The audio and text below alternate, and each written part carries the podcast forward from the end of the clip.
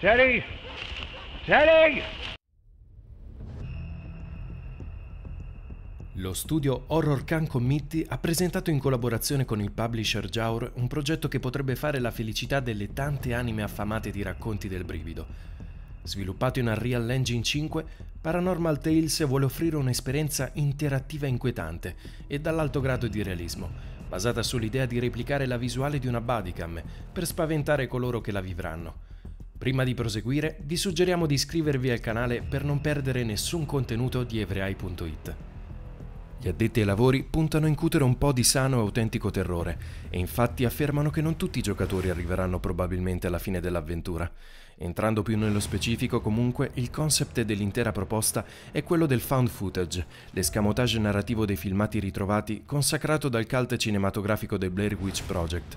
Revocando le più oscure tinte della pellicola del 1999, Paranormal Tales punta a costruire un'esperienza in cui dovremo indagare in luoghi misteriosi e infestati da inquietanti presenze, ripercorrendo la strada fatta da documentaristi amatoriali di cui si è inspiegabilmente persa ogni traccia.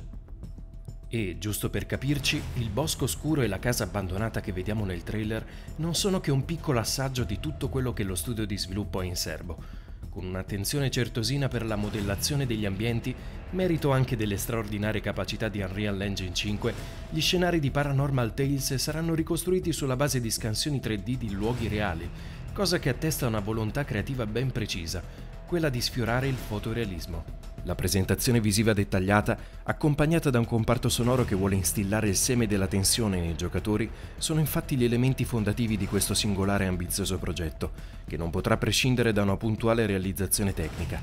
Ad ora viene tuttavia difficile fare delle considerazioni più approfondite per quanto riguarda l'assetto ludico della proposta.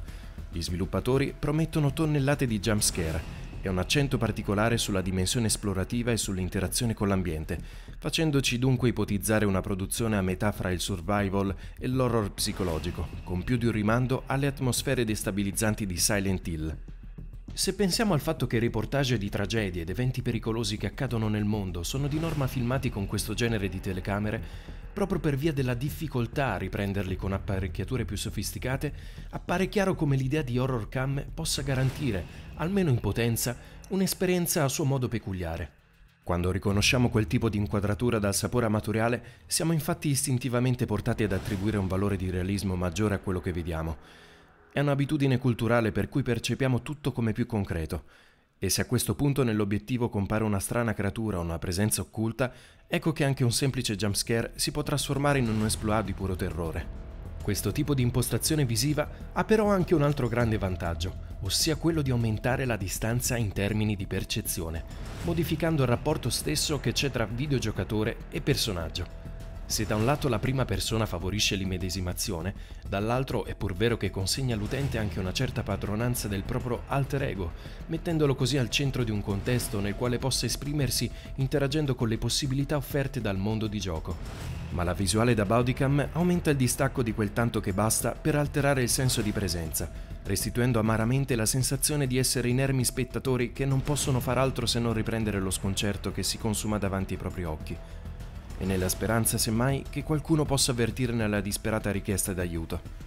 Anche se non rivoluzionaria, l'idea alla base di Paranormal Tales promette di far vivere esperienze uniche, capaci di terrorizzare anche i più irriducibili frequentatori del genere. Per il momento, vista la mancanza di una finestra di lancio, dovremo starcene tranquilli e rimandare le investigazioni sull'occulto al prossimo aggiornamento. Ma prima di salutarvi, vi lasciamo la parola. Che cosa ne pensate di questo particolare titolo horror in sviluppo? Fatecelo sapere nello spazio dedicato ai commenti.